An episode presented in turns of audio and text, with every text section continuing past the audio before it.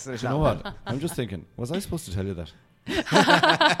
okay, let's keep it between us three, all right? Whiskey, whiskey, the singer's getting sore. We raise the roof, now we're lowering the floor. The band is blistered, but we got a little more. When I say one, two, you say three, four. One, two, three, four. Welcome to Whiskey Topic. I'm Mark Bylok. And I'm Jamie Johnson. And today it's going to be Irish whiskey, which I think is a theme. It's, it's getting close to March, I think. Uh, That's right. Um, actually. it's a big, well big. timed. We did that on purpose. Well, yeah. Do everything on purpose.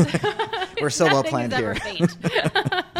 But we're gonna we're gonna be talking a lot about Irish whiskey as we do this time of year. Uh, I think it was our second or third show, Jamie, that we did an Irish whiskey show. yes. I don't remember what we talked about. Um, no. we probably defined what Irish whiskey was We probably did, but we should probably do that again at some point. at some point. Yeah, Yes, because it, it's yes. changed. Even I think the Yeah. rules have changed. Over a hundred and how many? Hundred and seven episodes now. Yeah, So, so- yeah, I'm, my memory. Yeah, I don't even remember. escapes I me. mean, I looked at Wikipedia back then, so I'm kidding. I'm kidding. I looked at my book. I looked at my book.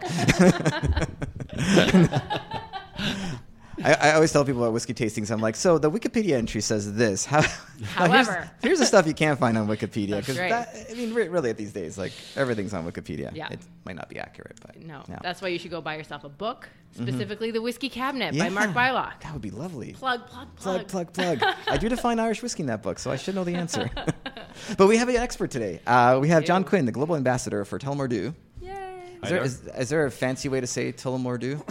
So it's interesting you sa- asked that question. Now, let me explain mm-hmm. that I'm Irish. yes, uh, It might be apparent. And in Ireland, we say Tullamore Jew. Tullamore Dew. Dew. But a lot of people in, uh, especially in the US, I would say it's Tullamore Dew, mm-hmm. and then some people will say Tullamore Dew, and none of them are wrong. Okay. I don't care how often people say it. To be honest with you, and whatever way they pronounce it, it's fine. But if when I say Tullamore Dew, I have a friend from New York, Alan, and he's a Jewish man, and Alan you say Quinna. It's not Tullamore Jew. It's Tullamore Dew. And I said, Alan, that was a very bad New York accent. By the way. I said, Alan, that's the way we pronounce it in Ireland. We can't help it. But it, That's there you go. Well, I, I like the freedom because in Scotland they don't they don't they, they make fun of you, and I get made fun of all the time for mispronouncing all the Mark all is the name. terrible at pronouncing things, names, eh, like places. Places, it's hilarious. You should whiskey hear him try to say Bunnahabhain. Bunnahabhain. Bunny, The bunny, one. the bunny. the funny, you know, I don't even call it Bunnahabhain. I call it Bunnahowan. Oh, jeez. Oh, Because, no, that's the Irish language way of pronouncing Bunnahowan literally means, I don't know if you know this, but it literally means the end of the river. Uh-huh. Did you know that? No, I didn't No. know that. Oh, yeah, You Awan. should. Avon Yeah. or Awan is, uh, is a river, and Bun is the end, so Uh-huh. it's the end of the river. Wow. Wow. Oh, there you go. We oh my God, I have can- to start talking about whiskey soon. Well, and we even have you. You speak Gaelic, do you not? I do, yeah, Whoa. yeah. It's not my fault. is, is that like a prerequisite for for? Ireland? no, it's not at all. I, like there's so few people in Ireland who speak it that we don't even call it. We call it Irish, but there's so few people in Ireland who speak it anymore that it, uh, a bit of a freak, really. Yeah, but it's Because- grand. Awesome. Amazing, because in Ontario, we a lot of times we learned uh, Latin. Like a lot of schools still had Latin Yep. classes, Yeah. which I That's thought was true. Like, well, I guess that's useful. Yeah, I don't not know. a lot of people speak that. No. I remember. I remember in school I learned Latin, and one of the boys in school was asked by the teacher why he wasn't keen on it, and he said, "Meh, "It's a dead language." he had a point. no arguing that at all. No. Now, first of all, we'd like to officially thank you uh, as an ambassador for Ireland for inventing whiskey. Yeah, you're very Uh, so, John Quinn, You're- thank you so much You're very uh, for uh, for It was for our that. pleasure. Yeah.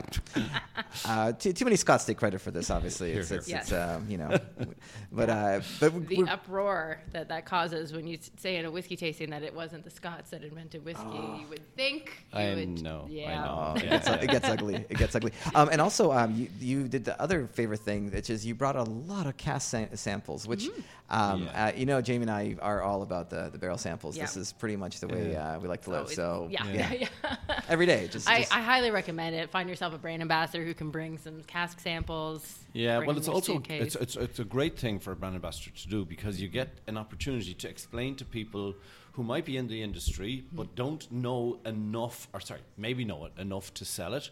Uh, either across the counter or into, into bars, but they really need to get to know it a bit better to feel even more confident. So when I did this uh, talk to the sales team um, in in Toronto, uh, I, I presented these cask samples uh, and they said it makes so much more sense. you It, know. it really does make a difference when you get into the nitty gritty of it. And it doesn't mean you have to understand the bits and pieces of distillation or Mm-hmm. the acidity level. And like you don't have to really understand, like, but but to break it down and to do that deconstruction, it gives you such an appreciation of how um, how minute some of these flavors are and how it all comes together. So I, think anyone could appreciate this yeah, sort of thing. So, yeah, it certainly it rings the bells. And I did a bit of bartender training yesterday as well, and the guys loved it. You know, they really said, "Okay, this is getting under the skin of it. I get it now. It's much more in, intelligible to me." So that's grand. I like that. That's yeah. great. That's great. Well, we're looking forward to going through that. But how about you tell us a little bit about how you got into this in the first place? Oh God, it's a long story. I'm glad you're sitting down. Uh, And So- we have whiskey, so just go right ahead. Yeah, Just yeah, take yeah. your Go time. I actually started in the whiskey business, in the Irish whiskey business, in 1974. Okay, not 1874, despite the face. Okay, um, and how did I get into it? Well, it's not really a sexy story. I'm sorry to tell you, but I was playing football for a team, and uh, the team's manager said to me. What are you going to do when you finish school? Are you going to go to, onto university? Or are you going to? I said, I'm not really sure. And he said, Look, my brother is looking to recruit some people in a company that sells whiskey. It's called the Irish Distillers Group, whatever. and they, they're looking for young guys to start their careers. And so I went for an interview and I was given the job as the office boy. And I started, that's how I started. That's Like, amazing. no, it's not amazing. It's really boring. No, it's no, there's nothing it's sexy about that at of all. No. This is this is the seventies. Like f- the photocopier hasn't existed yet. The, the fax machine didn't exist. I mean, what did the office boy do at You're that right. point? The fax machine didn't exist. The office boy, the office boy opened the post and he delivered it around to the various different people and whatever. And to be honest with you, actually, this is actually kind of annoying. But before I started, Yeah. they rang me and said, "We've just promoted you."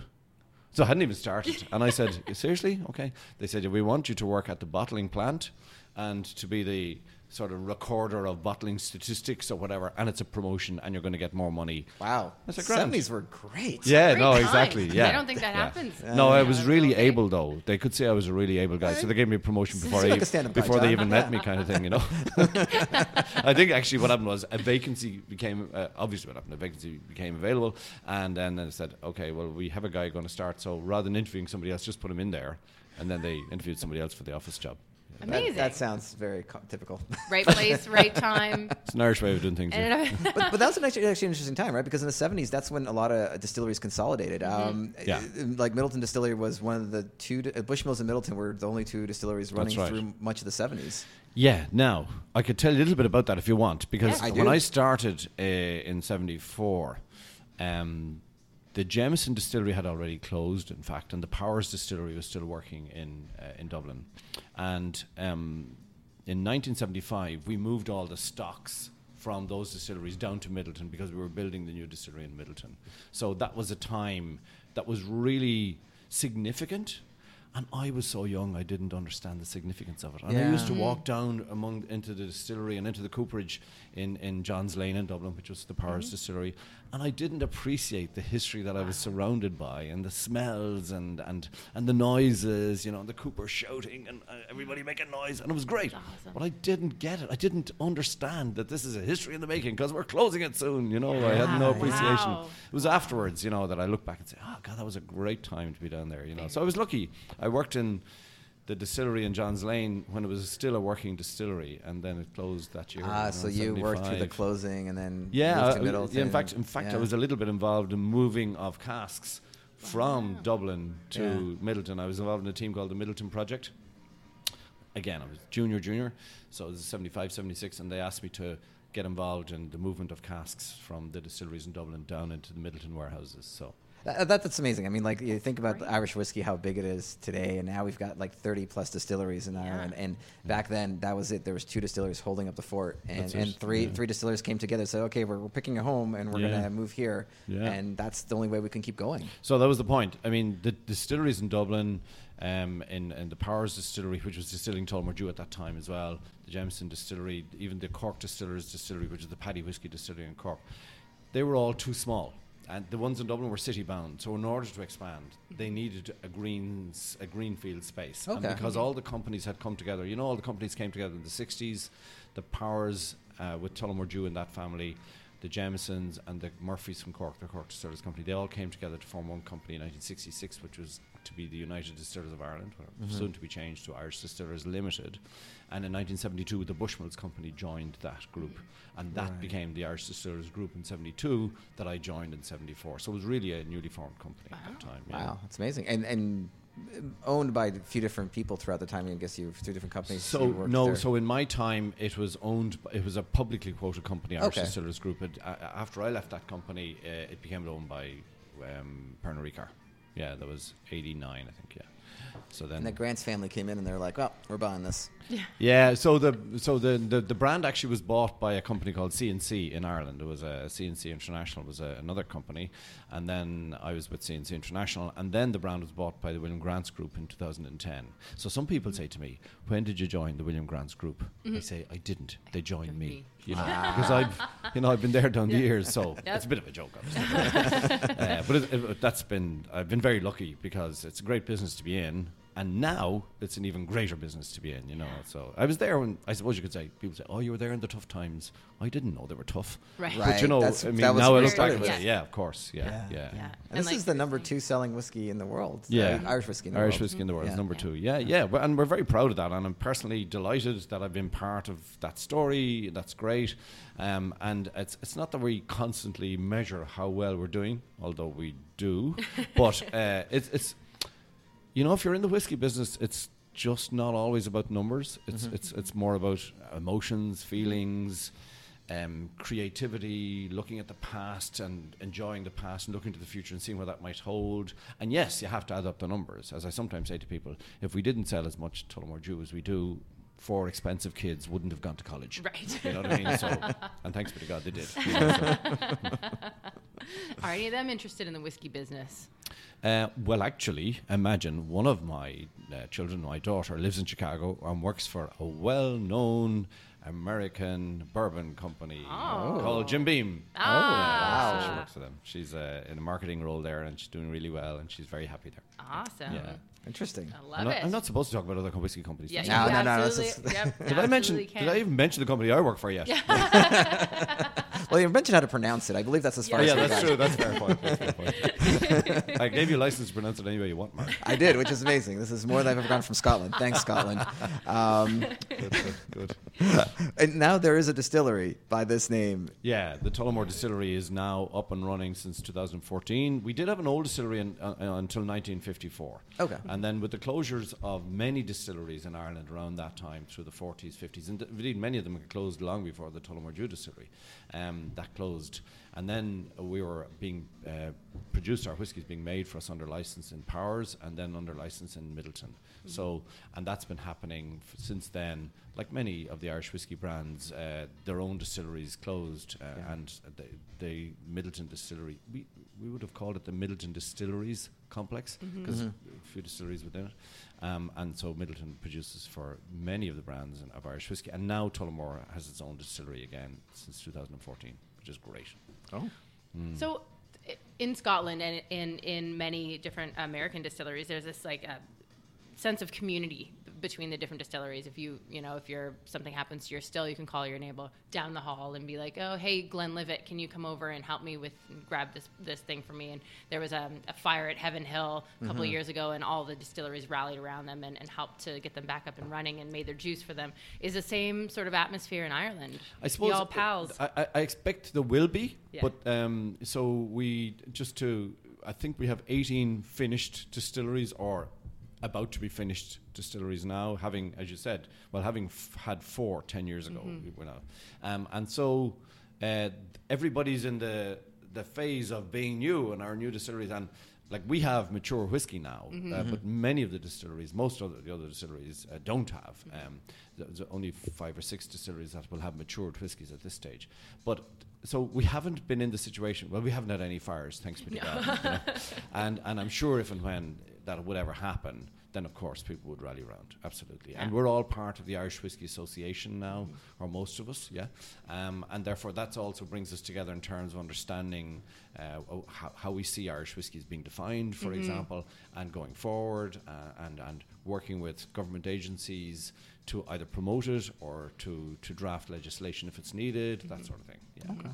So it's sort of the Irish equivalent of the Scotch. It's exactly the. Irish Exactly. equivalent of the Scotch Whisky Association, and we we use the Scotch Whisky Association's um, sort of expertise and experience to help guide us through how we're forming ourselves together. But we're only together three or four years at this stage, so Wow. it's very recently formed. Uh, yeah, fascinating for such an old whiskey to Yeah. still be in, in sort of a, a, a realm of infancy almost. that's, Like it's exactly right. It's yeah. uh, like we're the oldest whiskey association, and we're the newest whiskey Yes, association. exactly. You know, in that sense. Yeah, yeah, yeah, yeah, yeah, yeah. Well, I think it's time to, to have a, a little sip. Yeah, It's yeah. been, you know, a whole Grand. five minutes. Right? So, so we're, uh, so what I was doing um, with the, the other guys the other day, and what I purport that we should do, or propose we should do now, Yes. is when we talk about Tullamore Dew, one of the things I'm trying to explain to um, my uh, my audiences. Um, who are usually professionals or people who understand whiskey in any case, um, is that within the Tullamore blend, uh, there are three styles of whiskey. So we have grain whiskey, f- made from patent stills, continuous distillation. You understand that, or uh, we have malt whiskey, which is a single malt, and we have pot still whiskey, which is a single pot still. Um, and therefore, when I'm explaining to people, I'd say, let's try the grain whiskey, let's try the malt whiskey, let's try the pot still whiskey, and let's understand the key differences between all three in f- terms of flavor profile, mm-hmm. also in terms of production process, mm-hmm. and, and even mash bills and things like that. And then people get to understand, okay, it tastes like that because of that, Yeah. Mm. and that one tastes like, and then the blend of all three together tastes like that because they have all those different blends. This So is the deconstruction of this the is the This is- deconstruction of whiskey. Perfect. Exactly This is right. great. Yeah, yeah. Absolutely. I sometimes call it the beauty of blending session. Oh. Uh, so- it's wonderful that you use that word blend because I think there's there's still people get all persnickety about when you say blend, and I think we've been trying to at least on the podcast say the word blend doesn't mean a Yes. ba- it's not a bad, Bad thing. thing. All of whiskeys are blended unless you have a single barrel. Like Yeah. that's it. That's everything else has been married together. Yes. But that's just a fancy word for blending. That's Blended. right. it's all blending. yeah, yeah. And, and and you know, I sometimes say to people, look, our head distillers are very important. Your master distiller is an extremely important person, man or woman. Your master blender is probably even more important. Mm-hmm. Yeah. I mean, we don't want him knocked down by a bus. No. okay, so I mean, these are the uh, really essentially uh, people who take an awful long time to qualify as a master blender Yeah. because it's such a complex thing. And therefore, Absolutely. you know, when people talk about blends in, and and they, they don't really rate the blends in the way they might rate the singles, I say, you know, I think you're wrong. And that's Yes, why we're here That's today. right. So the first one we have here is the Tullamore Gr- Dew Grain. It's on the left. Now it's actually uh, it's about seventy percent alcohol by volume. So straight sure, away, it's great. gonna Yeah, be- perfect. Hey, Sunday Yeah. afternoon. Smoked a little boozy. Yeah. Just a little. Just a touch. Now it's it's very spirity at 70 percent. Mm-hmm. Um, the the mash bill here is maize and malted barley. okay. Yeah. Okay, so it's made from maize and malted barley. This is actually triple distilled. It's Maize is a three fancy different word for columns. corn. Hmm? Maize is a fancy word for corn. Oh for yeah, corn. sorry. Yes. Do you know what the funny thing is? I used to say corn, and then I'm in France, and they say corn, and I say no maize. Maize. Ah, maize. Okay, fine. Yep. So in Europe, they call it maize. It's Yeah. con- yeah, you're absolutely right. Yep, It's corn. corn. Yeah, exactly. Um, and then this is interesting. So this is the this is already like this is like a mash bill, more like a bourbon in, in That's that exactly style. right. It's got And- and- corn and it's got and malted it's, barley. and it's continuously distilled, and so there's an awful lot of reasons why it would be similar in that style. Absolutely. You get the corn right off the nose. Yeah. You do, don't Yeah, you? It's- absolutely. It's, it's, it's quite uh, corny or corny. I actually said, I can't believe I said that word. Sorry. this is why he's me. maize. It's Uh, maize. I know. I know you're going to edit that, edit that bit out. Okay, so, um, but but it's so I, I'll say to the guys, try it at seventy percent, and then say okay, and then add a little water because it's it's just a little bit too alcoholy. I think in that you're you get much more of the flavor when you add a little water. Yeah, Yeah, and that's then- not bad for seventy percent. I have to say. That's It's, not uh, bad at all for no. seventy percent. No, and you see, it's triple distilled. It's run through three different columns, Yeah. so Mm-hmm. it, that actually helps take some of the uh, sharpness off it, if you'd call it that. So it's not bad, as you say, for seventy percent. So No, I mean seriously, for seventy. I mean the nose, you can tell by the nose. It's just like it's Yeah, so no, potent. But it's- uh, on the it's- palate, it's it's it's yeah, no, quite. it's uh, very very pleasant, very pleasant. It's quite subtle. It's not. There's no. It's yeah. It's. It's not biting you. It's not. it's not you breakfast whiskey though. Let's let's be clear. Yeah. It's not breakfast. I mean, there's bite to this, but not breakfast whiskey. but it is uh, I never talk about breakfast whiskeys. because they're all breakfast whiskey. This Yeah. is this is John's that's, job. not, that's not true. That's no OMG. Oh, John. So yeah, so that's the grain, and as I say, It's, it's, it's quite it's, it's it's it's very much a grain style of whiskey. It's quite Mm-hmm. sweet, mm-hmm. it, as it would be, um, and and because we're using ex bourbon barrels, so a lot of the vanillin in the can the cast there, it go, it's going to give her that vanilla sweetness. That's, I, I would say to people it's sweet, but it's not sugar sweet. Mm-hmm. It's it's much more vanilla sweet, and, mm-hmm. and it's picking up that from from the wood, of course. And being a triple distilled grain whiskey, it's not going to be huge in flavour when it comes off the still, from off the off the third still. So it's going to be um, it's a, it's a grain whiskey spirit, which is going to get a lot from the wood. Uh, what what were the uh, what's the alcohol content from like the first distillation, second distillation, third? How, how does that run through? Yeah, so the second distillation is going to come about seventy percent, and the third distillation is going to be in the early nineties. Okay. Yeah, yeah. So Wow. it's very high, but Yeah. we, we we we bring it down, though, we reduce it uh, Before to, to barreling. about Before seventy barrel- uh, before we barrel. cask it. Yeah. Yeah, yeah, Yeah. to about seventy. Yeah, yeah.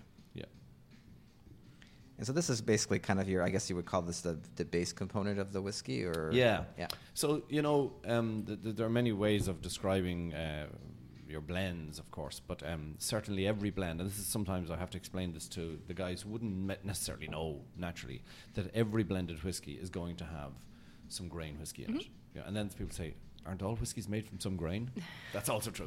But it's a, it's a, I don't know if it's even a term that you guys use in the in, in North America. Is it, is it? Do you use grain as a term, or do you, do you use that, Yep. that name? Okay. Yeah, so- especially in, in Canadian whiskey as well, because we, we do tend to use uh, grain whiskeys as our base component. Yeah, okay, okay. yeah. So so then it, it makes sense for, for, for people who would be listening to the show. Yep. It would make sense.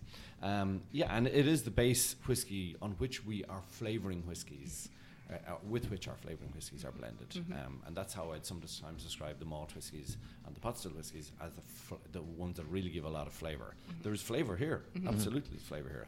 Um, it's a sweet whiskey, it's a very approachable whiskey. And indeed, when I've done these deconstruction tastings with people who've done it for the first time, say, oh, that's really nice. I would buy that. well, you can't. Yeah. it's not for sale. Not for sale. so enjoy it now. It's yeah. only for little geeky sessions like we're Yeah. having at the moment. Yeah. So, yeah, so that's, I mean, I sometimes describe it as having a kind of a biscuit sweetness. There's Mm-hmm. a biscuit that you can get in Ireland Mm. called Nice biscuits, N I S E, or N I C E, and people think that's nice. Mm-hmm. Nice. It is nice, but They it's are nice. called Nice biscuits. And um, yeah, they're, they're kind of sugary, sweet biscuits, and it's kind of in that direction. So Yeah. trying to give Breadiness of people, it, yeah. trying to give people a, a, a flavor direction on it, I would say that's it's quite sweet, but vanilla sweet, I think. Yeah. Yeah. Would you taste it one more time just to be sure. Yeah. Would you mature um, each of these separately and then blend Yes. at the end? Yes, exactly. Okay. Yeah. So this has been matured in, in an ex bourbon barrel. Okay. Okay. So um, and uh, we will we will use in different depending on the spirit type, whether it's grain whiskey or malt whiskey or pot still whiskey. We'll use either ex bourbon or ex sherry. Mm-hmm. Okay. But the ex sherry we only use for our pot still maturation. Okay. We don't actually mature uh, the grain or the malt in sherry cask. Okay, for this Got it. blend. Okay. Okay. Yeah. Good. Good to know. So that's the first one.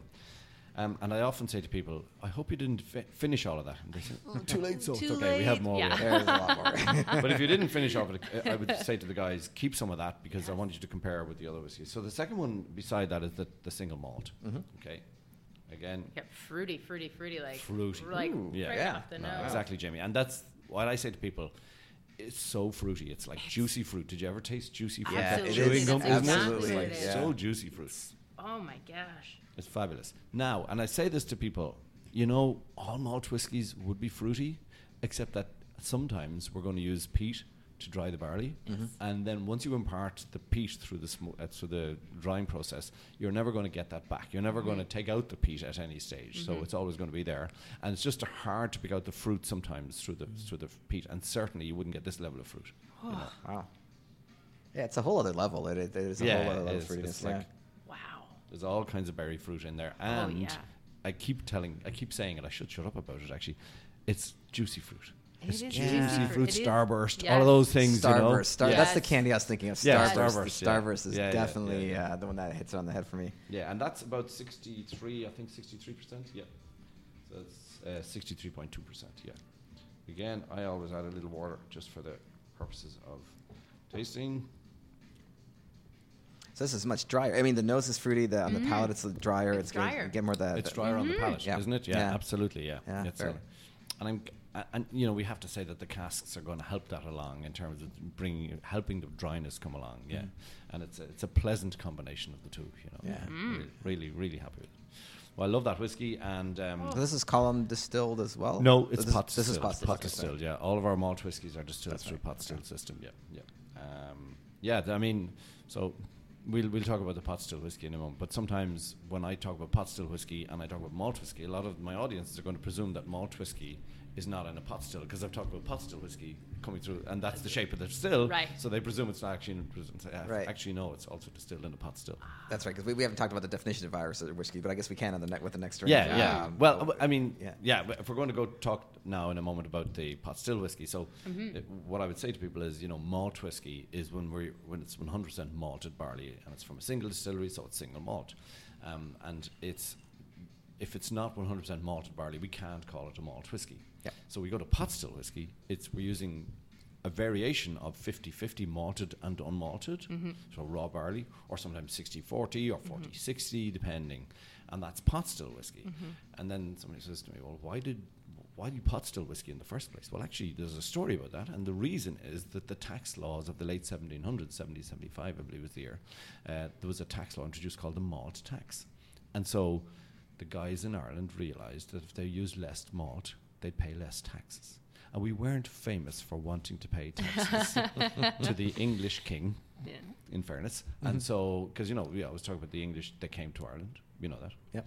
They weren't invited, but they came anyway. And so, therefore, we found ourselves paying taxes that we weren't f- happy about. Now, by the way, I'm old, but I wa- even I wasn't around in the 1770s. But, so then the development of the pot still whiskey concept was uh, based on paying, uh, using less malt, paying less tax, and then it became sort of the quintessential Irish style of whiskey. was Yeah. Pot still whiskey, yeah. Yeah. And they did the, the same thing. I, I, uh, they Scotland, Scottish distillers did the same thing. They, they also did the kind of malted unmalted at that era, but uh, but they, they kind of went back to they just drifted back to, Yeah. the, to the single malt. And then uh, the other thing that happened, of course, is grain whiskey. Yeah. Oh, we didn't even talk about grain whiskey. I don't know if your visitors or your No, no. listeners know. No, you should. You should so grain whiskey is was an invention of an Irishman. Actually, we claim we invented everything, wow, wow, including the submarine. Anyway, so the submarine. I know, don't go there. Anyway, so but the the idea of continuous distillation was something that a guy called Coffey invented. Mm-hmm. You've heard of him? Yeah. Yes. The Coffey Still. Now, sometimes we talk about his first name, and sometimes we don't, because his first name is Anus. Ah, that's why. Even in Irish, with an Irish accent, does not sound. no, it doesn't sound right. Sure doesn't. No. Now, I suppose if it were to be, uh, no, you're not good at pronunciation, Mark. But, No. uh, so I can say is probably Aeneas would be correct. Okay. There's no fun in that, so we just call him Anus. Anyway, Anus Coffey. Uh, will this be edited? Anyway, um, yeah. Not So- that part. no, that's hilarious. Anus Coffey actually was a uh, he was actually a taxman, um, a, a customs and excise official, and he was based in Donegal, which is in the northwest of Ireland. And um, his his role really was to uh, seek out the and find the illegal distilleries. You know, there's a I, I don't want to sing, but there's a song, uh, an Irish uh, ballad. And it goes like this. Oh God, I'm going to sing. You're no, gonna sing. is You're gonna sing. It's Yay. big, It's great. on- Jamie I'm sorry this. to do this. Okay. So it goes like gather up the pots and the old tin cans, the mash, the corn, the barley, and the bran. Run like the devil from the excise man to the hills of Connemara. Okay, that's so now you know I don't sing, but that's that song was to epitomise exactly what the Irish distilling industry was going through. A lot of the distilleries were mobile. Yeah. And when the when the authorities were on their way, they were, they picked them up, they gathered them up, and they ran to the hills of Connemara, whatever. So Ah, this is where the Bush administration got that mobile uh, thing when they wanted to invade Iraq. Gotcha. Mobile. Um, these You're days, right, the I'm not did invent- discussing American politics. yeah, I I can- know. You're right. They, the Irish did invent everything. yeah. They, so, so, so that point was that the, to, to, to, to move or to have mobile distilleries meant that they needed gougers, they called them, or gaugers. And these are the guys who went around and found the, the distilleries that were illegal, reported them to the police, and the police then came, took the equipment away, or charged, or fined them, or both. Mm-hmm. And Anus Coffey was one of those guys. Yeah, and then he gave it up because he actually was stabbed got, he got beaten up by a few Wow. people. You can imagine he wasn't that popular in the local No, town. no. No, right? no. So he was beaten up and he got stabbed. Uh, The records say he was stabbed in the leg. I don't know why anyone would stab him in the leg, but he was. So maybe to stop him running. I don't know. So anyway, he gave it up and took on this idea that there was a guy called Stein, a Scotsman who had this continuous distillation idea, and he took Stein's idea and commercialized it, made it work. And it's forever known as the Coffey still. You'd have That's known it as the Coffey still, and Yep. that's where that's where it came from. And he brought it to the distillers of Ireland. This I am going on too long. I, I know this but is. I'm. I'm I know, fascinated. all I'm so fascinated. I have, sometimes I talk too much. So he he brought the idea to the distillers of Ireland, and they said that doesn't taste like whiskey the way we know it. We don't want it. You're grand. Thanks very much. He brought it to the distillers of Scotland, and as I often say, the Scots said, "Is it cheaper to make? We'll have it. Thanks very much." so, so then the Scots embraced continuous distillation. They embraced the idea of grain whiskey, and they blended it with the whiskies, the Highland malts that were much heavier, and witnessed the development of blended Scotch. Mm-hmm. And the Irish didn't embrace blending until the late 1940s, in fact. Wow. And in fact, as I'm on the subject, the first blended whiskey that, of the ones that you know today mm-hmm. that have survived, if you like, the first of those was Tullamore Dew. It was, it was Desmond Williams, who was a grandson of Daniel Williams. You know, DEW, by the way, is Daniel Edmund Williams. Okay, although it means the, the romantic word, if you want. But the DEW is Daniel Edmund Williams. Uh, he was the man who inspired the whole business, and his grandson Desmond brought the first continuous still into Ireland, the first Coffey still. Oh, that's There were there were some there in the 1920s actually, but of the distilleries and businesses That that survived. survived, it's the first one. The State of Logic podcast is like no other. We don't have the same focus as so many other podcasts where we're just me talking about business or politics or whatever. We talk about everything with everyone, intellectuals, comedians, and celebrities alike. Sometimes it's a 20 minute interview. Sometimes it's a three hour interview. But at the end of the day, it's a great conversation that we often laugh about and learn something from at the same time. Come check us out at the State of Logic podcast. This is this is a complex story. So the That's- guy taxing the people had all access to all this like confis- confiscated equipment, found kind of the cheapest one, got stabbed, and was like, "Screw this! I'm going to invent something that I stole from somebody else." And by the way, you guys don't want to find. I'm going to go to Scotland. The enemy. I guess they were the enemy. Yeah, they and were, he developed quite a successful business and- himself, and his son. and now he's named after this. And now and it's named after Yeah, him, yeah, yeah. And everybody talks about the Coffey still, but Yes. not not too many people actually know about anus. Anus. Anus.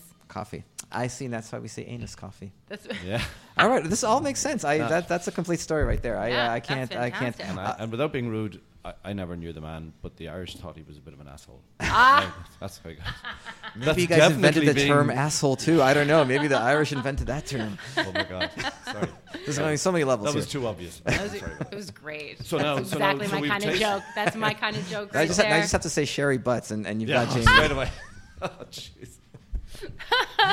You should have not we, on. had, we did have the Master of Wood from Macallan on, and I did very well during that. We episode. kept I a didn't straight giggle face. once. Yeah. Yeah, Yes. it was fantastic. So the third whiskey, then we were talking about the pot still whiskey, uh, having had the sweetness of the grain and if you like the fruitiness of the malt as you as you picked out. So this is the pot still, and just different, just very different. Oh, different. very yeah. different. And uh, I remember talking to a guy, a man, Barry Crockett, who's a very famous distiller in Midleton, and said to him, Barry, why do why do we get spiciness from pot still whiskey in the way that we get malt from? What gives it spiciness? He says, there's a technical term, there's a technical reason why. And I said, what is that? He said, we don't know. we just don't know, but in fact, we just get spicy whiskey from it. It's beautiful. That's really nice. The, the, the, like the the nuttiness is very fresh. The s- zestiness is very fresh. It's um, I, I, I actually I really like the the malt, and then I had this pot still, and I'm like liking this even much Yeah, so much yeah. more. Like Yeah. I'll go back to this, I'm like, yeah, this is very nice, but now this this is It's just really different, nice. isn't Yeah, it? Like no. it's, a, it's and, and there's there's no right or wrong whiskey, obviously, but this has its own characteristic. It's and even on the mouthfeel of this, it's a s it's slightly more creamy on the mouthfeel. Yeah. and uh, and that's why you know Irish people love pot still whiskey. Yeah. and they're right. Yes. And Well, definitely, and I appreciate you bringing the barrel sample because I think this is probably the first time I've had something like this because it definitely get the kind of green, the, like the broken that branch. broken branch, that whenever You- I on have like nose, that pot still whiskey, I think of so like there. just like shaving off the top of a, a branch and that green stuff underneath, like Oh, that really? kind of Yeah, okay. freshness to it. Yeah, yeah. So and it's there for sure. Uh, It's funny when when it says spicy, I, I generally think of that sort of rye spiciness, but Mm-hmm. Yeah. this is very different. It sort It's of different. dances on the tongue Yeah, a little differently yeah. than that. Slightly that- peppery spiciness. it- yeah, absolutely. Slightly peppery. Yeah, yeah, which I like. Which I like. It's beautiful. And, and then, so then, what we've done here is we've tasted some grain whiskies, some malt whiskies, and some pot still whiskies. Mm-hmm. Okay, um, and then if we we have an empty glass, We do. And we call That's it- a shame. we call it the Tullamore Dew unique blend in this empty glass because because I think the the nice thing to be able to do then is to say, okay, I'm going to create the Jamie Johnson blend of Irish whiskey. Wow. And so that's what I encourage people to do then. Say, okay, take some of whatever whiskies, take some of each and mm-hmm. decide I'd really like it to be a bit sweeter. Oh. So you're going to mm. use more grain. I'd like it to be more fruity, you'll use more malt. I'd like it to be more spicy, you're going to use pot still. Mm-hmm. And so I'm going to create a little blend here. In my glass. I think we're gonna need those bottles. This is not the first time I've done this, by the uh, way. um, and it's just a bit of fun, and that's what I say to all the guys. Yeah. in Supposed to be fun. Just create your own blend, and then when you've done that, we'll compare it with the Tullamore Dew blend. Okay. Oh. and then nice. we were able to see what's the difference. And um, as I've often said to people, I if like your blend spice. is really good, Jamie, Yes. we're going to stop selling Tullamore Dew. We're going to launch the Jamie Johnson Oh, man, I'm be blend of Irish whiskey. That's the only lie I'll tell you today. I'm gonna. I'm gonna be so famous, you guys. So I put mostly the pot still whiskey. Okay. I just want a hint of sweetness, Okay. and then I'm gonna put a little bit more of. Okay. I'm just doing this blind. So there, who knows? so maybe then, I'm a genius. So then, what you're going to have is you're going to have a quite a spicy whiskey. Mm-hmm. Yes. Okay, So fine. That's exactly. good for you. Good Ooh, for you. I like what I did. I think it's very similar to what, mostly spicy. Yes. Yeah, yeah, Not a surprise. We have a Jamie. very similar Yeah. palates, so we, we tend to towards the same whiskeys. I'm not surprised at that. Yeah. And because I've added water to mine, I've taken them down from the cask strength of so 60, 70%, and I've brought it down to about 40. So then Okay. I can compare Yep. Mm-hmm. with the Tullamore Dew then. And that's, that's what I will always Mm-hmm. do with the teams then. Uh, that I'm talking to the bartenders, I explain, okay, let's compare Mm-hmm. your blend with the Tullamore Dew blend, and let's see if we're finding a difference and why that might, might be. Yeah, yeah. That's wonderful. Yeah. I did a great job. I'm- I I'm think I'm going to give mine. myself an A plus on that one. I, I, I might be a master blender. Who knows? Who knows? Who knows what the next step in my career is going to be? But I think it's going to be master blender. Yeah, I think so. It only takes eight years. To be a match blender. That's all it takes. That's all. Almost Lucky, as long lucky as, for you, you have time in your hands. I was gonna say. and your time on your side. here. Yeah. something I don't have. so, uh, this so then, is yeah, so then I, I, I'll- I'll get people to maybe we'll compare the, Yeah. your blend with the Tullamore Dew blend and see what All we right. think is the difference. Yeah. There are children. and we're not even at your place, Mark. I know, right? we'll wait until they pass. I like pass. children. I wouldn't eat a whole one, but I like children. I shouldn't say that. That's a terrible thing to say. but man. it's sometimes you say. I have The four. clips That for was this show are going to be fantastic. great. four children. and clips I are gonna a- be and I have a- fantastic. a, grandchild, so I love children, but um, I don't encourage them to be around whiskey. Very good. So the difference between Hmm. the blend that you've created and the Mm-hmm. Tullamore Dew blend, the one difference will be, apart from the obvious difference of uh, you know whatever proportions, Yeah. the one difference is within the Tullamore Dew blend is we also have some of our pot still whiskey maturing in sherry casks. Mm-hmm. Yeah, so, so th- th- this is a bourbon cask matured uh, pot still that we have here. We also got some sherry cask, and Mm-hmm. Yeah. then that will create a difference between what you've had, let's say, and what, uh, what, what you use with Tullamore Dew. And that's unusual, actually. Mm-hmm. Not in Ireland, but is unusual to have a blended whiskey where sherry casks Yeah, that's used good in point. Yep. Yeah, absolutely. That's in Scotland and other places. Sherry casks will really only be used for the single malts Yeah. Yes. um, either for for maturing or, fi- or finishing or both. Mm-hmm. Um, and in our in our blend and other Irish whiskey blends, we would use some sherry cask in the in the development of them. Gives it that maturation of the nice whiskey. little extra character. Just a a little, little bit bit of extra. Gives it a yeah, little bit of little roundness, and, uh, little yeah, yeah, yeah. absolutely. And those lovely baking spices. I sometimes talk about the um, the the marzipan kind of a t- touch Mm-hmm. to the end of it, and that's sort of coming through from the sherry cask. It tends to give us that. I, I like that the spiciness and that that still comes through. The citrusiness really kind of No, absolutely, crushes down really absolutely, nicely, yeah. yeah. And, and uh, like so, if I wasn't doing a deconstruction, and people ask me about Tullamore Dew, I'd say uh, it's quite a sweet whiskey. And a lot of the Irish whiskies are kind of sweet in, the, in, in their flavour notes, um, and it's also a fruity whiskey, but it's also got a little bit of spice. And so that's without them ever getting the chance to taste the three. Yeah. But I can validate it when I'm doing this because people can taste. The, Mm-hmm. Oh, there's the sweetness. It's coming from the grain. There's the fruit. It's obviously fruity coming from the malt, and Yeah. there's the spiciness from the pot still. And when you put them all three together, it explains the taste profile. In, you know, because we're actually getting to the very basics of the whiskey making and the blending Yeah, that we're doing. yeah. There. Yeah. No, and this is great because That's I a fun think some some people I think think that Irish whiskey, because single malts and Scotch have been so big, and it, it- they sort of assume that Irish whiskey is, you know, the Irish version of a Scotch. But Yeah. doing this sort of breakdown, there's there's some like Yeah. super fundamental differences and- between and production. Absolutely. And, yeah. And in Scotland, you're not going to have a blend that has pot still whiskey in it. Right. You know, even some of the Irish blends don't have pot still whiskey in Right. it. Right. Okay. Right. Um, some of the Irish blends don't have malt whiskey in it. I Mm-hmm. mean, I guess that's one of the things I'm most proud of. That sounds awful. but um, that's one of the things I like about uh, talking about is that of the three styles of whiskey made in Ireland, uh, Tullamore has all three styles in it. Mm-hmm. Right, You know, right. Not all of the whiskies are triple blends. In fact, th- in fact, to be fair, Tullamore is the only whiskey in the world that is a triple distilled version of all three styles of Irish whiskey using three different cask styles: ex bourbon, uh, re- refill Irish, and ex sherry. So there's no other whiskey in the world does that. Yep. Does it make it the best whiskey in the world? We'd never say that.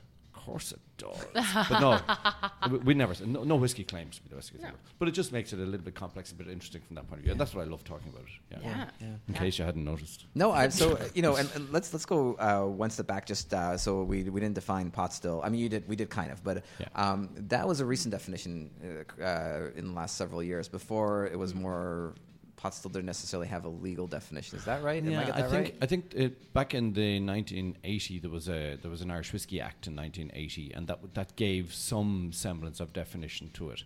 Um, there's a there's a bit of focus uh, on, uh, particularly with the development of new distilleries. There's a bit of focus in terms of trying to get definitions very clearly made. And now there is um, uh, an Irish Whiskey technical file, what we call a technical file, which we've developed as an Irish Whiskey Association, and we developed it in order that uh, within within Europe and in other countries we could get a GI, a geographical indication.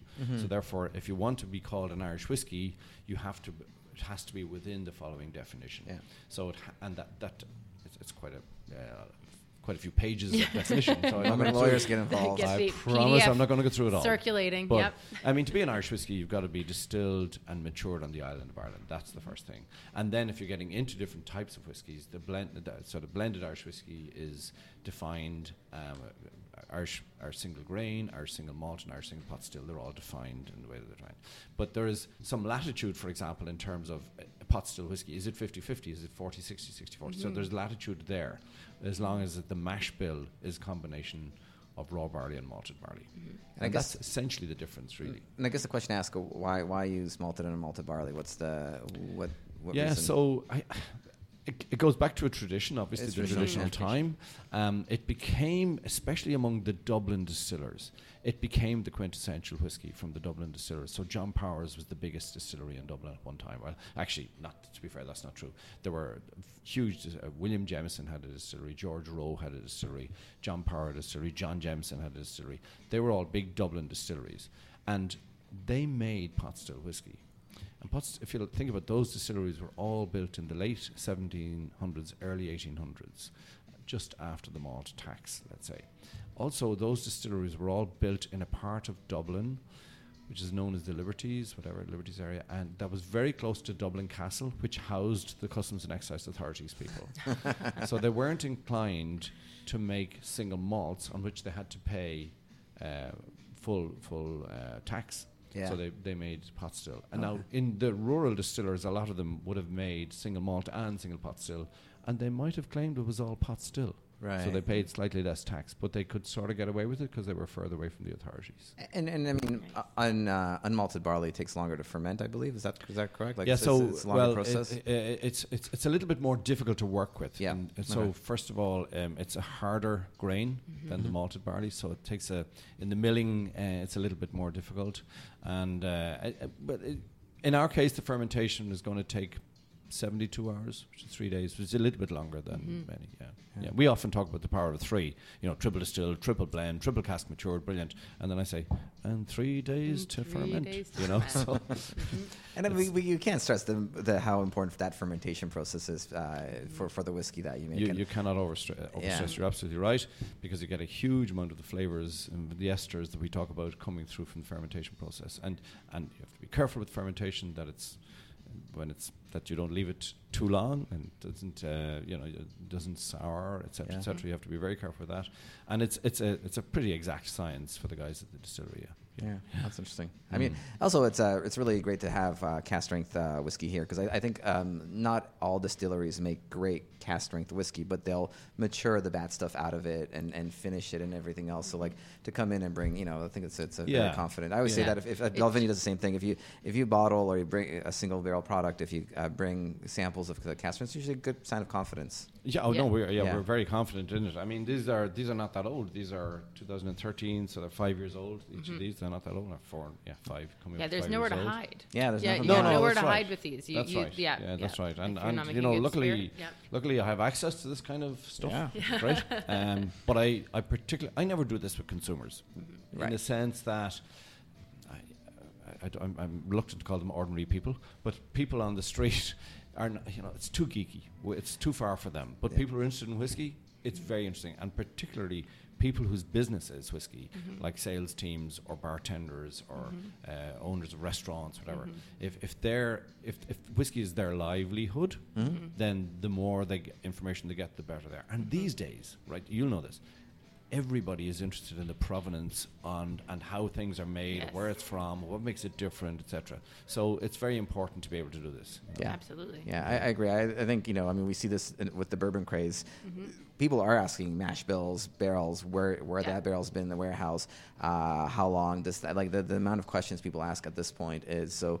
Um, you know, and certainly companies like like Jim Beam and this and that bring a lot of great samples and barrel, single barrel products. So I think having this, this is going to be, you know, yeah, this yeah. well, it's, it's what I, I suppose it's what I do in one sense. You know, Yeah. I, it's people say, "What do you do for a living?"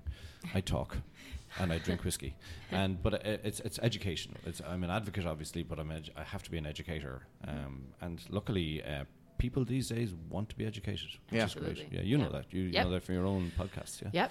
Yeah. Yep. Yeah.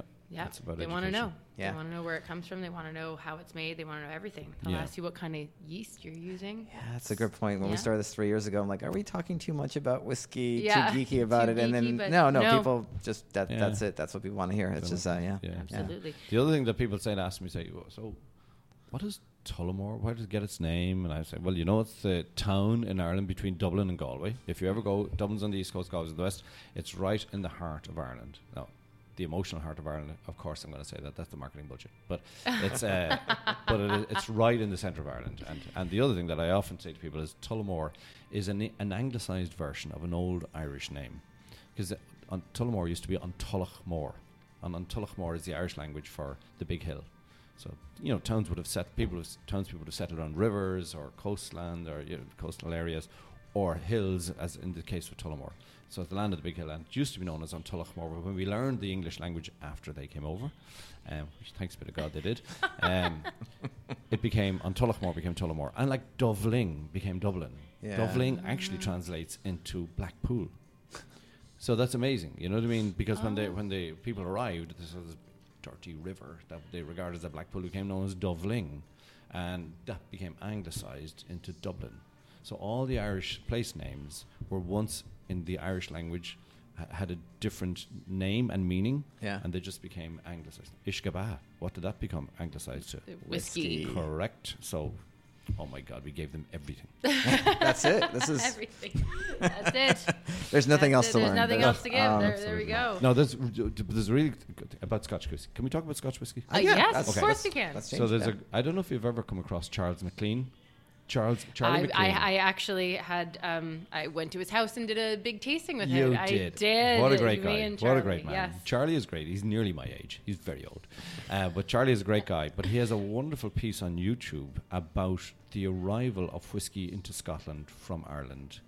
Um, and he talks about Fergus MacVeigh or Fergus Beaton, who was a medicinal man from Ireland who brought distilling to the island of Islay. And there's a cross in the island of Islay. Um, in Kilchoman, actually, there's a cross giving him credit for having been the man who brought whiskey. It's, it's obviously where he's buried. But- Wow. and Charlie McLean, who's one of the great Scotch whiskey historians, Mm-hmm. absolutely, and he, he will say that. So when people say, "Come on, you didn't invent whiskey, the Scots invented," it, I say, "Well, ask Charlie McLean then." Yeah. and to be fair, I don't think anybody knows who invented whiskey in the sense that Ishkabaha, the water of life, Yeah. Maxarita, you know what I mean? Who knows? But we're taking the credit. Um, I say go for it. should we ask the question? What's the oldest distillery in Ooh, the world? Oh what is the oldest So distillery in the I, I can tell you um, that the oldest distillery in the world, uh, according to my daughter, Mm-hmm. uh, is the Kilbeggan Distillery. She says. Oh, See? interesting. This is a controversial topic. This is a very controversial because Why? we've heard um, Bushmills um, the, as but the I can, oldest I can tell you why. licensed- Yeah, yeah. I can tell you why. Bushmills in 1608 was given the the area around there was given a license to distill, but unfortunately the distillery wasn't built until late 1700s. There you go. I know things. This is amazing. Um, this will Yeah. make sense if you listen to the previous podcast. Yeah. A little bit more Okay. than. Uh, Yep. And did somebody else say Kilbeggan, or am I the only one? no, No no, one we had no idea. no, No, you were the first to say. You're the Kilbeggan. Okay, first to say so, so I think s- Kilbeggan was 1757. I think. No, I sh- God forgive me if I don't know this because I'll, I'll be killed at home. But I think so. I think it was. Yeah. And Here I am talking about my There you go. competitors' whiskies. It's all I'm very happy to. it's- of Yeah. course. No, when you're old, do you're all supposed to the know stuff. Yeah. You know, so yeah. Wow. Well, you also brought something else with you that Yeah. we're pretty excited to, uh, to Yeah. try. Something new. Tell us a yeah, little so bit we, about we've it. just launched uh, a new variant of Tullamore Dew. It's called Tullamore Dew XO. And it's essentially the Tullamore Dew blend that we've already just tasted. Mm-hmm. Um, and for uh, a little over three months, we have finished it in casks that previously held a rum from Guyana. Yeah, it's from the Demerara distillery uh, in Guyana. It's nice that some her- distill- distillers reveal where their uh, rum yeah, comes from, so Jamie. This Demerara. that is a total dig at me in the Balvenie right now. Oh, is it okay? Yes. It's because this Balvenie is- is so big, they, they probably they're like we get it from everywhere. Come on, guys. There's You know what? I'm just thinking, was I supposed to tell you that? okay, let's keep it between us three, all right? So, uh, the Demerara distillery makes a We did tell called John we don't rum. edit this podcast at all, right? There's no editing whatsoever. And and um, when rum has been aged in, in, in Guyana, it's known in many places known as XO rum. So this is why it's called Tullamore Dew XO. So and let's have a taste of it because Mm-hmm. my father used to say, could we have less of the lark and more of the swallow? And what he really meant was, would stop talking. Stop and talking have and start drink. drinking. Oh, That's right. and this is mine here. Well, I'll So- tell you something. Rum cask finishes oh, are some of the. my faves. Oh, that's the one I've been. Dr- oh, Yeah. I need You've been little bit drinking it more, already. Well, Mark just worked his way ahead. Well done, Mark. I thought that was the extra s- pre-drinking pour. I didn't realize the post-drinking pour. I, that that wasn't. Uh, Pre-drinking pour. That's That was nice. like a, an appetizer. or uh, something. 'cause great. sometimes, sometimes it takes 20 minutes for the first drink. So I well, thought- I'm very. Well, so Jamie, since you're you always had a- good about Since that. you had a preview, I'm mm. curious to hear your thoughts on it. Well, so I'm I'm a huge fan of rum cask finish. If anyone knows the story of me sort of getting into single malts, and I don't even tell this because I work for the Balvenie now. Yeah. It's a true story that Mark suggested the Balvenie Caribbean cask to me as a bourbon drinker. as a bourbon Yeah, drinker to yeah. transition me into single malt. All right. And I fell in love with it, and it to this day remains my favorite. Um, that's as much as I'm going to talk about the I now, love- but I love a good. The Balve- uh, that's the 14 year old, is it? the 14, 14, yeah, yeah, yeah, yeah, yeah, It's, yeah. it's a It is beautiful a- dram. it is beautiful It dram. is, It is, and so. I'm always excited to try. I'm, I'm a fan of the, the 21 Glenfiddich, which is also um, a rum cask finish, and uh, and this as well. This And is I, I always say that just to complete that story, and you introduced me to Wild Turkey Rare Breed. So There you like go. that was that was great. That So, was beautiful, beautiful, beautiful moment. you know. Yeah. So this is 43% alcohol, first of all. That's, that's no big deal. Um, and it's just got a lovely, sm- I, actually, the mouthfeel of it is really interesting because it's very creamy in comparison to the original. And it's, it's it got a, d- it's okay. The sweetness is added to somewhat because the rum Yeah. is going to do that to you. The sweetness is added to, but I think it just um, and and if you like, even compared to the original, you can see how it's changed it, but not dramatically. No. No. It's a lovely, sweet, smooth. And I, everybody, I hate when people say smooth, don't you? Because every Yes. whiskey's it's the smooth. wo- we, we avoid the word No, like exactly. a But flag. I, I, I sort of meant on the mouth, on the mouth feel. It's Yeah, that silky, butteriness, as you were saying, silky. the exactly, creaminess. Yeah, Exactly. yeah. And it's got a lovely roundedness to it, which Mm-hmm. I really like. Um, yeah, it's fruity as well. There's a little bit of the tropical fruit Yep. notes that come through in that. Yep. And that's the, again the XO, the the rum is helping that.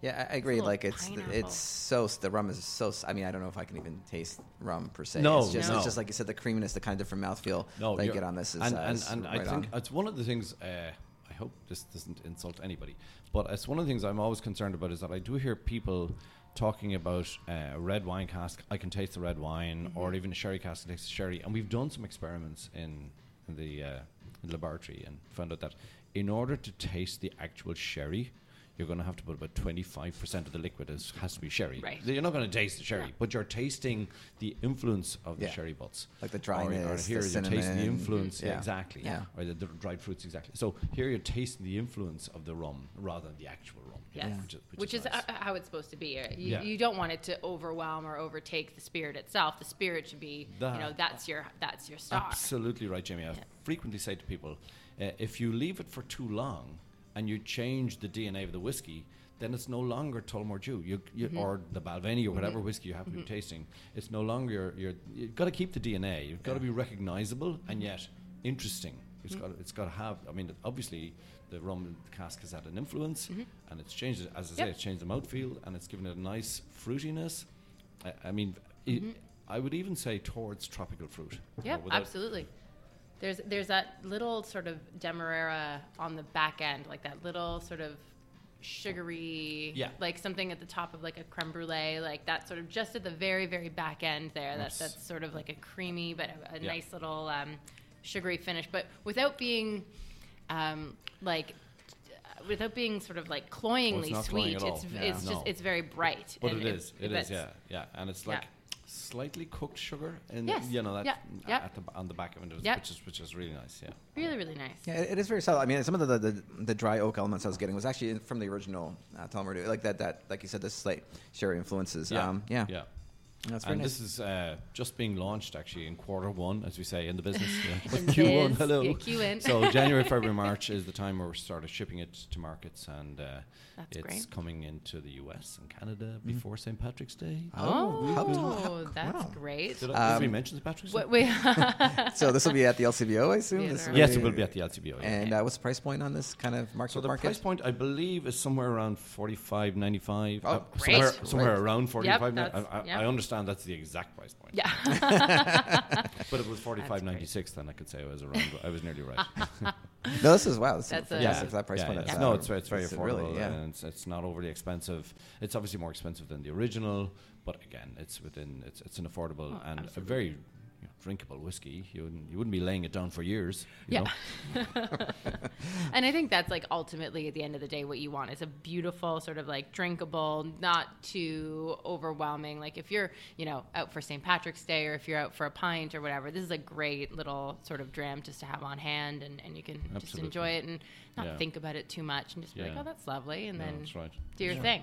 Yeah. And you'd said out for a pint, which is interesting because we have this thing that we do now um, called Dew in a Brew. Now, it's really handy because It's Dew in a Brew, it rhymes. It runs Yeah. so well. Yeah. it's like we invented beer for this.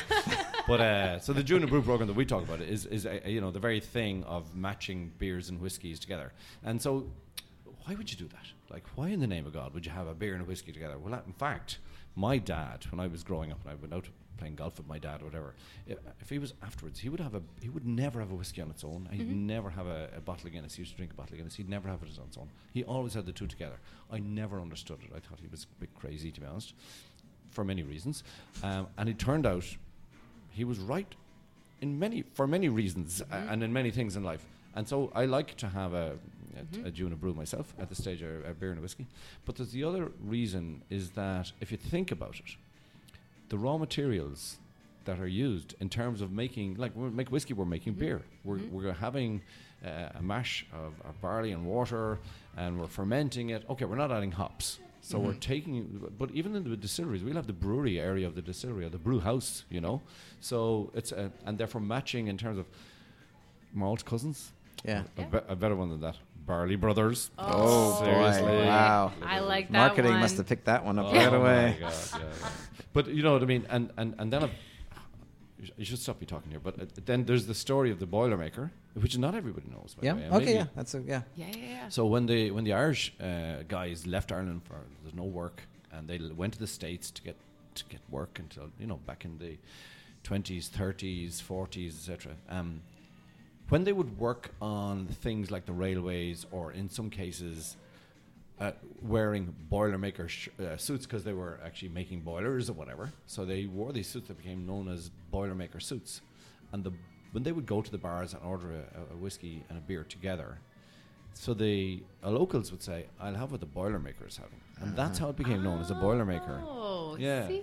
yeah. So I, I sometimes think everybody knows these things, but I decided to tell you Right, I've because yeah, I've never, yeah, because of people that. often say well, a Boilermaker, where did it get? And that's how it got its name. Yeah. So again, the Irish invented the Boilermaker. Oh, boy. Yeah, another Wow. invention. Oh, well, between that and math, no, that was, that was uh, that's amazing. That's really cool. That the So, um, yeah. yeah.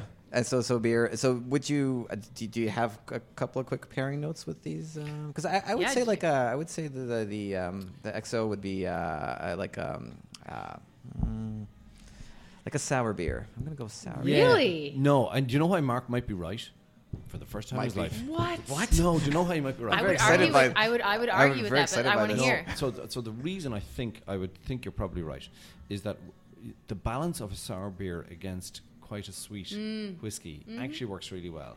So some people ask me about that, and when you're when you're matching your Tullamore Dews with beers, how do you decide? I said, well, if my original, I'm going to pick something like a pilsner or a lager, or Lager. something, because there's no the, one is not competing with the other. The two of them are very approachable beers. It's not overly bitter. The mm-hmm. beer, Yeah. and the whiskey is not overly sweet, but they balance nicely, and there's no winner here. There's no one that's killing off the other. Mm-hmm. Uh, whereas if I'm going for a single malt, I might actually go for an IPA. Okay, so an IPA with a single malt because you, you're going to have fruit, Yep. and you're going to have fruit. Again, nothing is trying to kill off the other. And here, hmm. I like Mark's idea of a sour beer because I actually don't drink sour beer myself. But a sour beer balancing against that sweet whiskey, I think would be good. Again, no winner. I, we should, that's we should the try first it. for We the should, po- we should test it one day. we should. Yeah. yeah. Finally, we, we have a right. we have a we have a Tullamore Dew twelve year old who just kind of chocolatey notes. Um, I often talk about the chocolatey notes, and, and and and if ever I was doing a beer balance, it would be with a stout. stout. Yeah. Exactly, Mm. 'cause you've Yeah. got the again. Nobody, nobody's winning here, but it's they're they're complementing each other nicely. Yeah. Yeah. Yes. Yes. Yeah.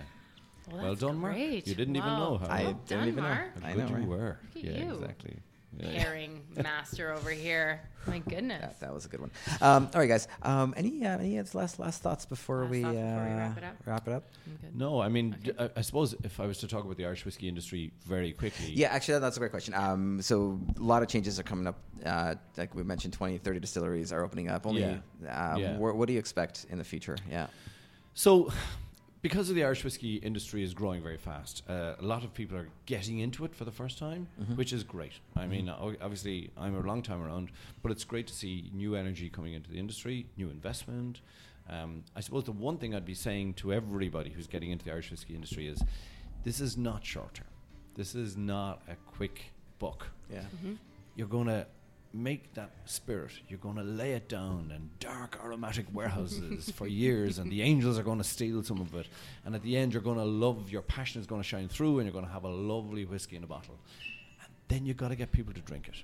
And then you have to spend even more money to get it out there and market it, for want of a horrible term. But you know, as I di- as I often say, if you don't get enough people to drink it, you won't put your four expensive kids through college, which I had to do. so you do need it to, to make money in the end. But you, we need, as an industry, we need to be patient. We uh, we need to be patient, of course, but we need to recognise this is a long term play. And, and and that's what I hope all of the guys getting into the business will think long term because that's uh, very important. And yes, thank God people are drinking more Irish whiskey than ever. And thank God it's taking its place among the great whiskies of the world. It's still only 9 million cases. Yeah. Scotch whiskey is 95 million cases. Yeah. Scotland has 100 and how many podcasts 107? Yeah. There's 107 distilleries in Scotland. What? Congrats, you What? guys. Well done. We didn't even So, try. I, I think the last time I checked, I didn't count them all, but I mean, the last, I, I think it's about 107 distilleries in Scotland for 95 million cases. We're going to have 30 plus distilleries in Ireland for 9 million cases, Oh. which we expect to go to 18 million cases or 20 million cases Yeah. before too long. But that, that's a quite a fast growth rate. And as long as that continues, or whatever, but we'll still have quite a lot of distilleries.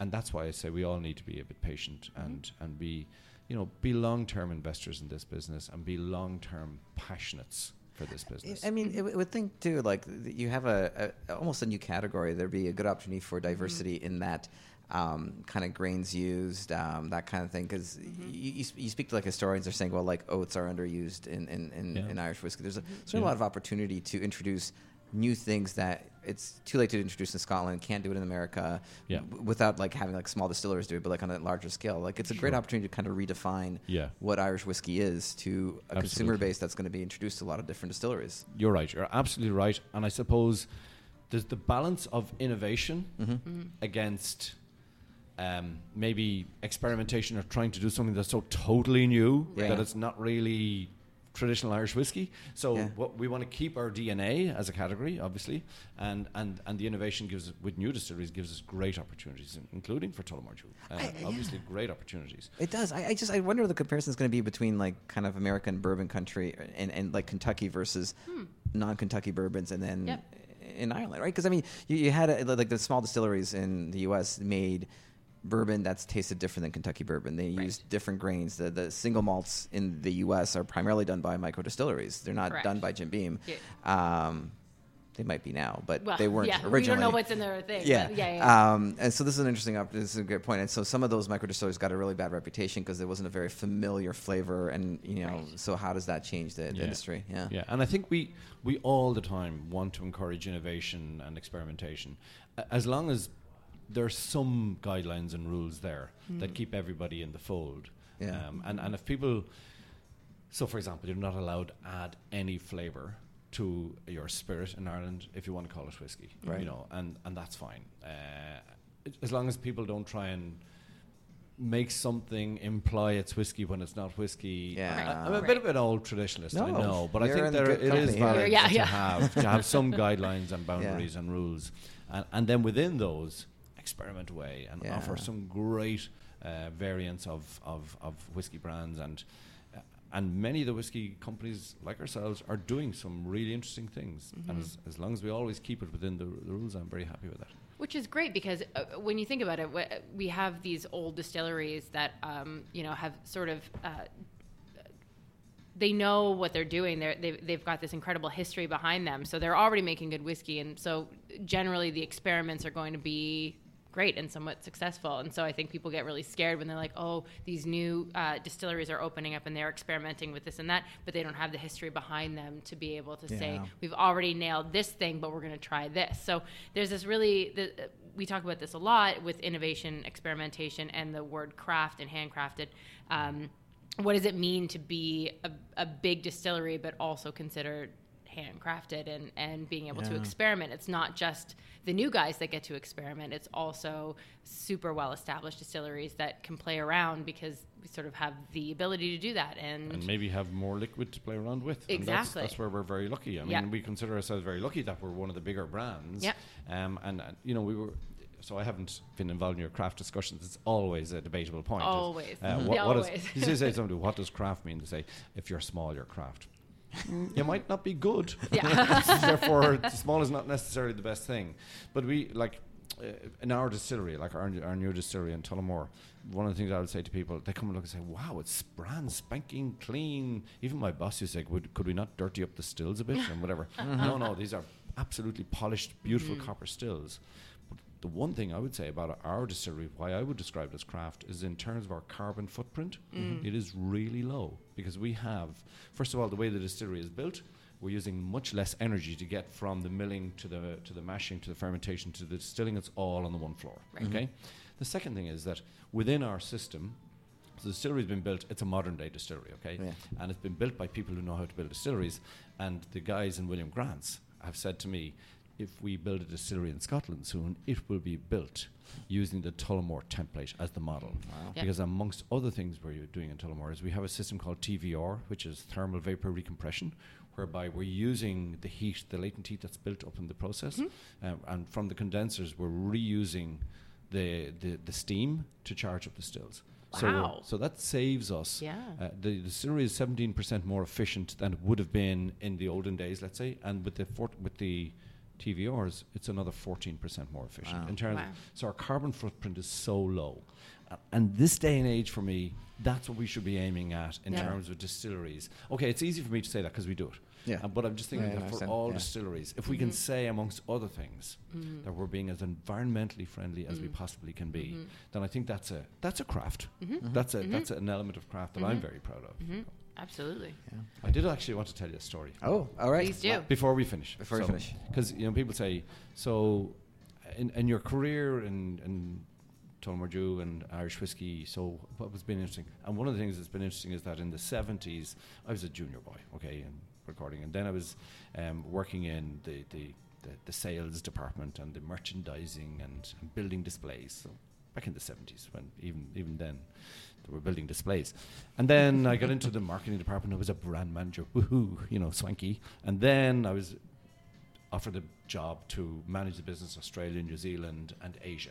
A lot of travel yeah, there. yeah. That's great. Oh, wow. I was 25, seriously. wow. Wow. WTF? I mean, how can you how can you get such a good job when you're 25? I was very lucky. Obviously, I was very lucky. So one of the, my stories is that I travelled to Japan with my boss, who was kind of handing me over to the whatever, and we were out in a bar in um, in Japan, in a place called Roppongi, and uh, in Tokyo, and. The bars over there, they're bottle keep bars. Do you know what they are? They're when you go in, you, you buy your bottle and they keep your name on it, etc. So we went in and we sat down and um, the, the bottle of whiskey that Tullamore Dew was brought to the table, and we were sitting down with some Japanese businessmen, and it was all very nice and sedate and really lovely bar, lovely place. And then some gentleman came. This won't be a long story, I promise. Some gentleman came and sat at his table beside us, Japanese gentleman, and they ordered a bottle of Chivas, and that was brought down and put on the table beside. And then we were sitting there, and the next thing, my boss jumped up, ran over to the table, grabbed their bottle of Chivas, and ran up the stairs and out the door onto the street. I nearly died. I nearly died. I thought, what in the name of God has he done? And everybody looked at me, and I said, don't look at me. I don't know what he's doing here. So eventually, like a minute or two later, one of the people from the other table sort of said, maybe I need to go after this guy. So, because everybody was a bit, what do we do here? Up the stairs after, my, my colleague's name was Reggie. After Reggie, onto the street, grabbed him. Obviously, something happened. The two of them arrived back in, arm in arm. Reggie carrying the bottle of Chivas, and the Japanese man carrying a Tullamore Dew crock. So there was one out in the car outside, and Reggie got it. And, the two, and we sat down and we shared the whiskies, and when we laughed and we hugged and everything, and everybody was hilariously funny. and I said to him, What was that all about? Yeah. And he said, You know what? They're not talking about us. They're not talking about us. We need to get people talking about Irish whiskey. So you just steal the whiskey. My God, off they the talked tables. about us after that. You can imagine what those those people told their friends, and that's and, that, Wow. and sort of Yep. it gets to bring us back to today. People are talking about Irish whiskey. We're Yep. talking about it, Yep. and that's the wonderful thing for me. That's the wonderful change Yeah. from back then. We had to work hard. Okay, we're talking the eighties, but Yep. we had to work really hard to get people to talk about Yeah. us. Yeah. Now, Yeah. okay, social media, communications, all different, Mm-hmm. etc. But now people are talking about Irish whiskey, and I just Yeah. think that's one of the great things. Yeah. Yeah. I've told that story before, but That's it's been a long time. That's an awesome Yeah. story. That's an I love awesome it. story. I, I'm going to use that in life now. I'm just going to take people's stuff and be like, well, no, but you should be using this product instead. Yeah, Yeah. but it was just kind of like let's if we're talking about you, let's talk about us. That was the the sense of it. So Yeah. Wow. That's wonderful. Anyway. It's, Yeah. like a, it's a Yeah. guerrilla marketing before it even existed. Yeah, it was exactly, like the original guerrilla marketing. now, now, had there been social media, that would have been all over social oh, media. Oh, absolutely. it would have gone viral. I know. Exactly. Yeah, know. exactly, That's yeah, yeah. Awesome. That's amazing. Yeah, That's yeah. awesome. Well, John, thank you so much for being with us That's today. great, Jamie. Um, Thanks- John, we have to be back because I feel like we, we've only. Um, Just scratch the surface, I I think. know, yeah, I know, but you, but you have to be very talk careful because I talk for Ireland, so you have to be very careful. I, I think I think what we should do is we should send, uh, send John a, a clip of a podcast and have him go off on whatever like three 30 second clip, and then what are John's opinions? thirty second clip. I and think then- that's great. And then he will Shoot off on tangents, you know. I love it. Wonderful. I Um, love uh, where can people find you? Are you on the social media? You've mentioned a lot of social media. Oh Are you, yeah, uh, no. are you active? Unfortunately, I am not. Unfortunately, No. no. Um, I, I'm I'm not great at it, Mm-hmm. but I'm on Twitter. I'm on FaceTube. Oh, no, that's, I'm on Facebook and uh, Instagram now. Yeah. Uh, how can people find you on those? So uh, at Tullamore Dew JQ uh, is, is where you'll find me John on Twitter. Quinn, yep. uh, John Quinn Global Ambassador Tullamore Dew on Facebook, and the, the next one is really embarrassingly uh, it's John underscore Quinn underscore Tullamore underscore Dew on on Instagram. I know it's terrible, but, I, so people told me I should be on Instagram, and I said why? I'm on Facebook, and they said no, you have to be on Instagram. Everybody's talking about Instagram. So then I I got one of the guys, and this is embarrassing. One of the guys in IT to put me on Instagram, and he gave me this handle. And actually, I wasn't on it for a while. And actually, I went looking for myself. I said, I can't even remember what I'm called.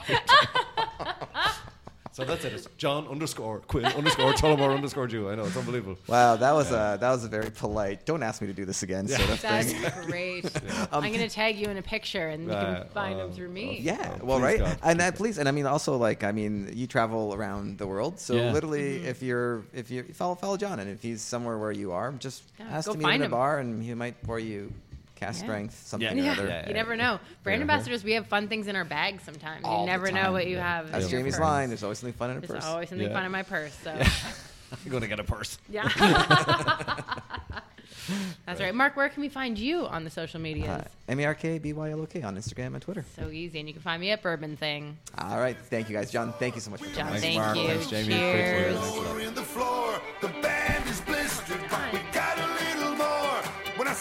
Thanks,